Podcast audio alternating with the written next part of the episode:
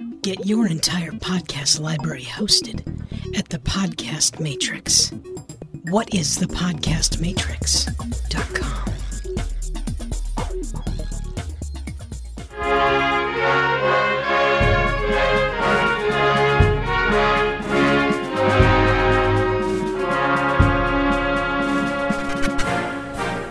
Welcome, everybody, to Presidential Bio. I'm Phil Tracy on the Two Guys Talking Podcast Network.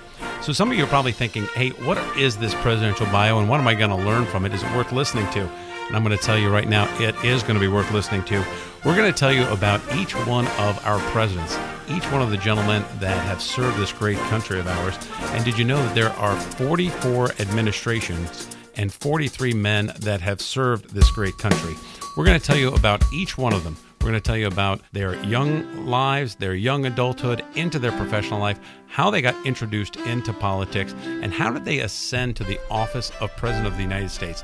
Not only the most powerful position in our country, but one of the most influential positions in the world. And we're going to take you through each one of those 43 presidents. And you heard me mention 43 presidents, but we've had 44 administrations. So, how does that work? Well, one of the other things I'm going to insert throughout this series is some trivia. It's going to be information that you're going to find interesting and little tidbits that you may not know about each of these presidents. And as I mentioned here, the 43 presidents that have served, one of them served two separate terms with a president in between. There was a gentleman by the name of Grover Cleveland that was our 22nd and 24th president. After his first term, he ran for reelection and lost to Benjamin Harrison. He waited around, came back, and beat Benjamin Harrison and became president for two more terms. He was our 22nd and 24th, and no other president has ever done that. Pretty interesting, huh? And there's more to learn. While we talk about these diverse 43 men, let's take a step back and think about how did we get to the point in which we had a president of the United States. And let's take a look at the history there and how we got there we all know about the American Revolution, right? The Revolution took place from 1775 to 1781. And a lot of people don't realize that Washington does not become our president until 1789. So, what is going on in the country from 1781 to 1789? Well, there's a couple things going on. One, the war ends and the British surrender, yet the British troops are still stationed in the colonies from 1781 to 1783. And in 83, we sign the Treaty of Paris. So now the war is truly over. But still, how are we governing ourselves? How, how is the country running at this point? Well, it's running because in 1777, Congress got together and created the Articles of Confederation, meaning that we are independent colonies in an alliance together. And we're going to have one central authority. We're not going to have a king, right? Because that's what they were fighting against. We're going to have one central authority, and that central authority was Congress. But the problem was that Congress really didn't have any authority, didn't have any power. They were not allowed to create any laws, they were not allowed to implement any taxes or tariffs on the citizens. So, what did you have? You kind of had all these states that were infighting and fighting with each other over how they were trading and where the boundary waters were for fishing and hunting and things like that. So, what happened was a gentleman by the names of James Madison, who became our fourth president, he realized that in 1786, we've got to get everyone together because the way we're doing this really isn't working. So he calls for a meeting in Maryland, and most of the colonies show up, but not all of them. It was poorly attended. They didn't get anything accomplished. But what he did do was James Madison said, Why don't we do this? Let's plan on getting back together next year, 1787, and let's talk about how we're going to rebuild the structure of this country and move forward. In the meantime, he realized I've got to get someone to this meeting that can rally the people together. And at this point, George Washington has left the military. He's back on his own plantation at Mount Vernon and really has nothing to do with any of this.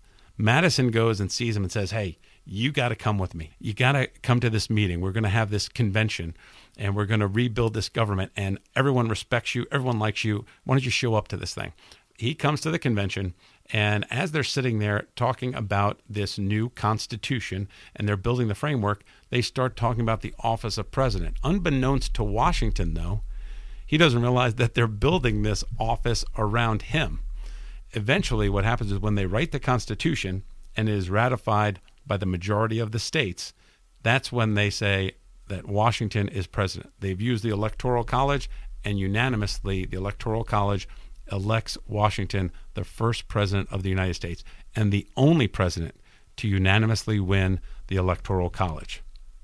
One of the interesting things you're going to learn today about George Washington is what he accomplished in his life. So I want you to do this. I want you to be aware of how young he is in all these leadership roles that he takes. Think about what did you do when you were 16? What were you doing when you were 21? And what were you doing when you were 26? Because I think what you're going to hear about what George Washington did at those ages is going to amaze you. So let's learn a little bit about George Washington. George Washington, the early years. Our first president was born in 1732 to a well to do family in Virginia. And George's father was a gentleman farmer with a nice tract of land which had ties back to England. And this is important to know that his great grandfather was given land in Virginia in the new country by King Henry VIII. And this is going to play a role in George Washington's mindset because he is actually going to be going to war against a country that both of his father and grandfather believed in and really received benefits from to start this life in America. Washington's father, he was very ambitious and he grew this great estate, this great plantation in Virginia. He acquired a lot of land, a lot of slaves. He built mills and also grew tobacco. And back in those days, tobacco was a very profitable crop. Washington was in a very well to do family at this time. And this estate that I'm referring to, the name of this estate will eventually become Mount Vernon, which his brother Lawrence named when he became the heir to the property. George is homeschooled, and he was a very good student, not just book smart, but also in his understanding in the operations of the family plantation. By his early teens, George had mastered growing tobacco, raising animals, and even learned the art of land surveying. Unfortunately, at the age of 11, George's father dies. And George now becomes a ward of his brother Lawrence. And this is something else to point out, right? Because this is very different than we, the way we live today. When you have a family, the father is in charge of the family and has this plantation, when he dies, it doesn't go to the wife or the mother, it goes to the next eldest in the family. So his brother Lawrence is now the heir to this plantation, and George becomes his ward, even though George's mother is still alive. Matter of fact, George's mother, Martha Ball, actually sees him become president, and she dies six months later.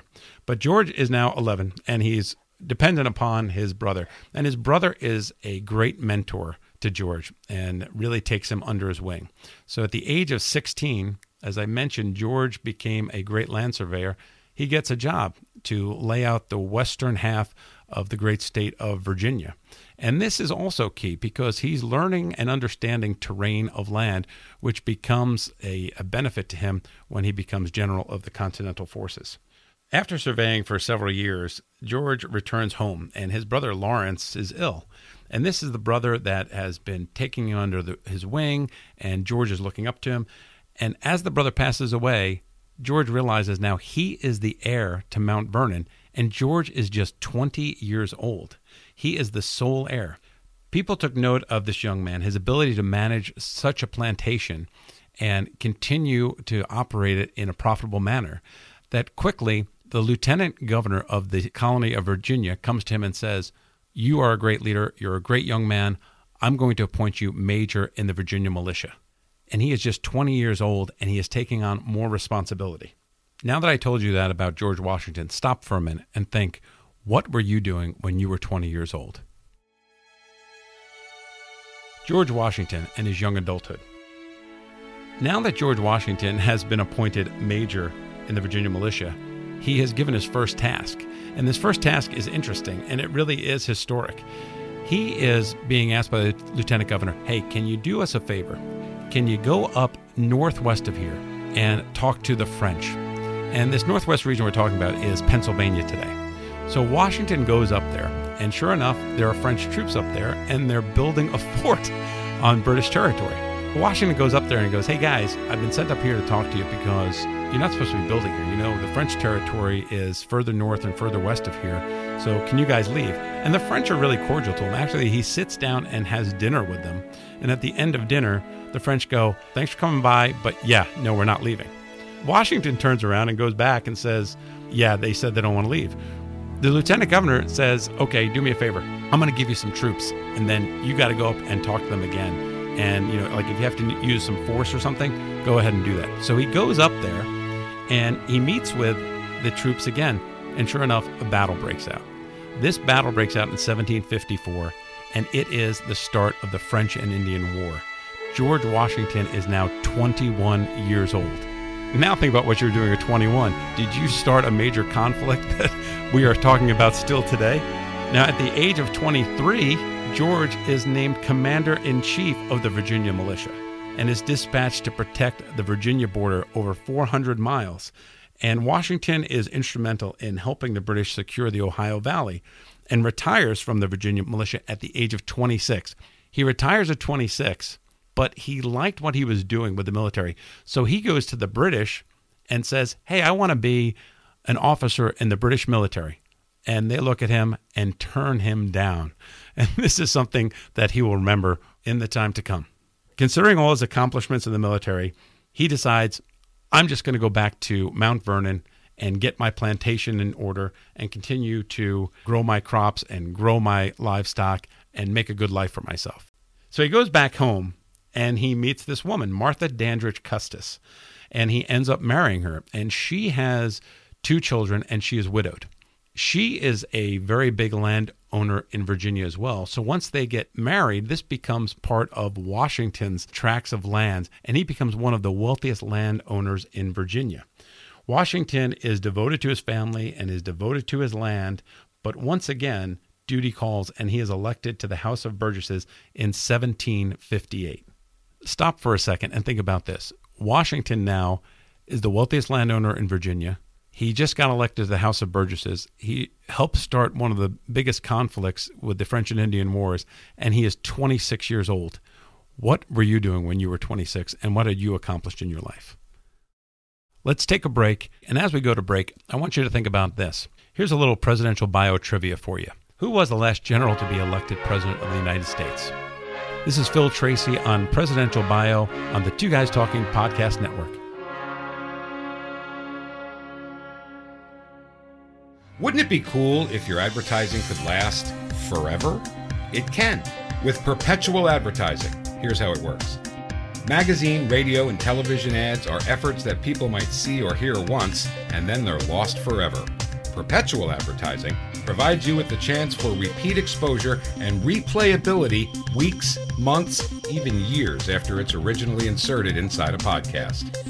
So even if your advertising is included in a podcast years ago, those efforts are still impactful, providing you with true return on investment, real impact, thanks to perpetual advertising. Are you ready to change the way you and your company or organization advertises? Find out more and launch a unique perpetual advertising effort now by visiting twoguystalking.com forward slash sponsors. Thought about a career in voiceover? Need a great, cost effective on hold message for your organization or business? Don't know where to start? Check out The Voice Farm, your one stop shop for voiceover needs. Check it out now by accessing The Voice Farm at voicefarmers.com and see what difference can be made with a company that is truly outside the box. From the Voice Box, voicefarmers.com. That's voicefarmers.com.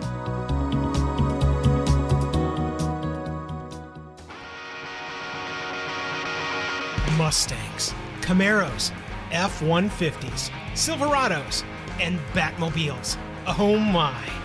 Cars aren't just for transportation, they transport us, like time machines, to times in our lives and to the jobs, games, and places that we all call life. Check out Two Guys Talking twoguystalkingcars.com and experience the stories and details about the cars, trucks, and vehicles inside television and feature films. Get your motor running with Two Guys Talking twoguystalkingcars.com. That's Two Guys Talking twoguystalkingcars.com.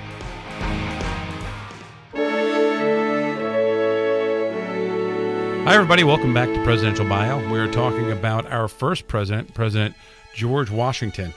And now we're jumping into his political career and what transpired and how did he get to become president. We now know at the age of 26, he is serving in the Virginia House. And Washington is starting to become agitated with the British and the fact that the British Crown is passing a variety of acts and taxes on the colonies. And let's talk about a couple of these for just a second, just so you have an idea. One of them is the British Proclamation Act. And let's understand what it is really doing to the colonists at this point. This was Britain's way of telling them, we're limiting your settlement. We don't want you moving any further west than this line right here. And what they're trying to do is make sure that they can better control the colonies and keep them within a certain area. Then they pass an act called the Townshend Act. And the Townshend Acts was actually five different acts. And these acts were all to raise money for governors and judges within each of the colonies. This was the way for the crown to get money to the judges and to the governors to keep them loyal to the crown so that they can better control the colonies.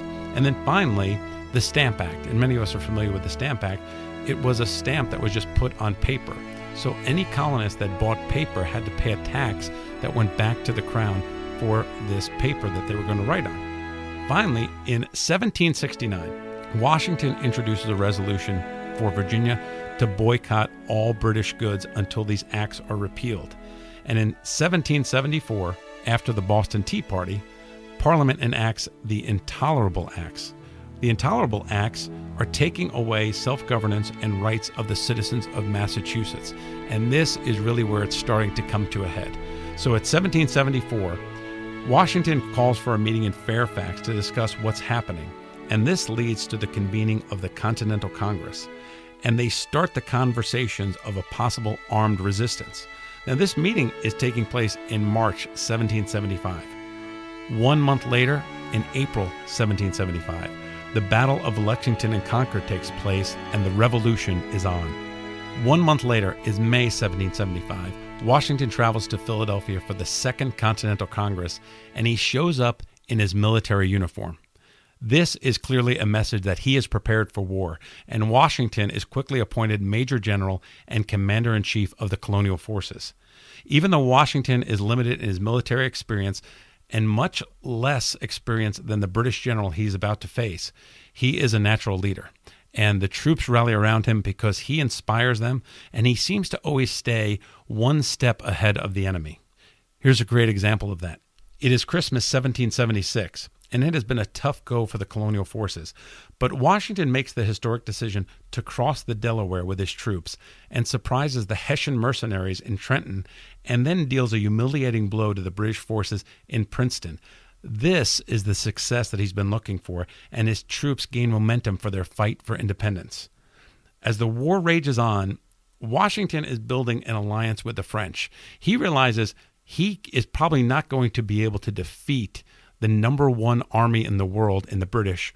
So he goes to their arch nemesis, the French, and he dispatches Thomas Jefferson and Benjamin Franklin to talk to them and see if they can create an alliance and they would help them. Sure enough, the French are more than happy to come over. They send over the Navy and the Army to assist them. And sure enough, in the Battle of Yorktown in 1781, the British finally give up. They surrender to both the French and the American forces and they realize that America will now become its own independent country.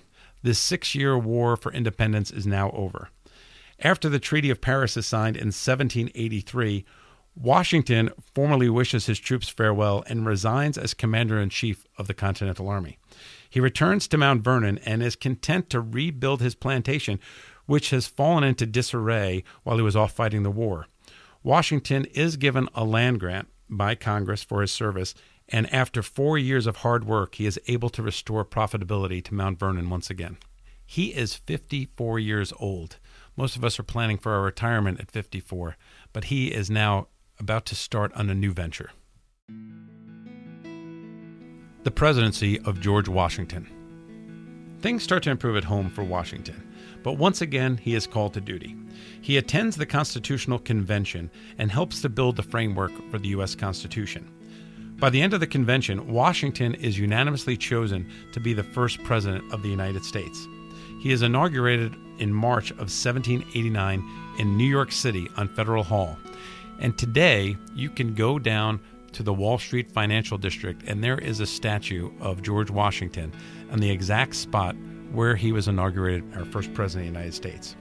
As Washington becomes president of the United States, he realizes that nobody else has ever done this job before. So he sets the tone as president of the United States for all the people that follow in his footsteps. For example, he was the one who coined the phrase, please call me Mr. President, which is still what we use today. He got the first salary as a president of $25,000. And think about that. In 1789, $25,000 seems like a pretty good amount of money. He organizes what is considered a cabinet, even though it wasn't called a cabinet at the time, where he had several other people that would advise him on different items. People such as Thomas Jefferson and Alexander Hamilton, as well as John Adams. Washington also establishes the nation's capital in a permanent district on the Potomac. This district will be later named in his honor and is known today as Washington, D.C. Washington's presidency is not free of controversy, though. It's 1792. He must invoke the Militia Act to quell the Whiskey Rebellion for a tax on distilled spirits. And think about it these people fought for independence, they didn't want any taxation. But the reality is, how are you going to run the government without any taxation? So he's got to invoke the militia just to quell them and educate the people on what we're trying to do here as a nation. Then 1793, France and Great Britain go to war with each other. His cabinet is divided on what they should do. Thomas Jefferson, who got the French to align with them in the Revolutionary War, is saying we need to go to war and support the French. Alexander Hamilton is is saying you're crazy we're just too young of a country. They're going to bring the war here and it's going to destroy our country. So Washington takes the leadership role and steers towards neutrality and will not take sides.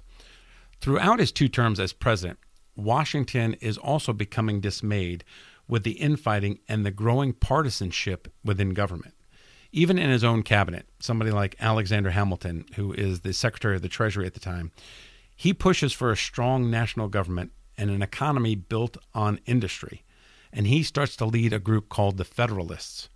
Meanwhile, the Secretary of State, who is Thomas Jefferson, his desire to is to keep government small and local and build an economy based on agriculture. And he starts leading a group called the Democratic Republicans. So even within this small group of men, there is division uh, on politics and where the country should go. But Washington really can't do anything about this, right? He knows that this development of opposing political parties is going to happen. There are other critics to Washington's administration, those that suggested they were being too extravagant. Many people felt that he was being a hypocrite because he wanted to be that citizen leader. He didn't want to be their king.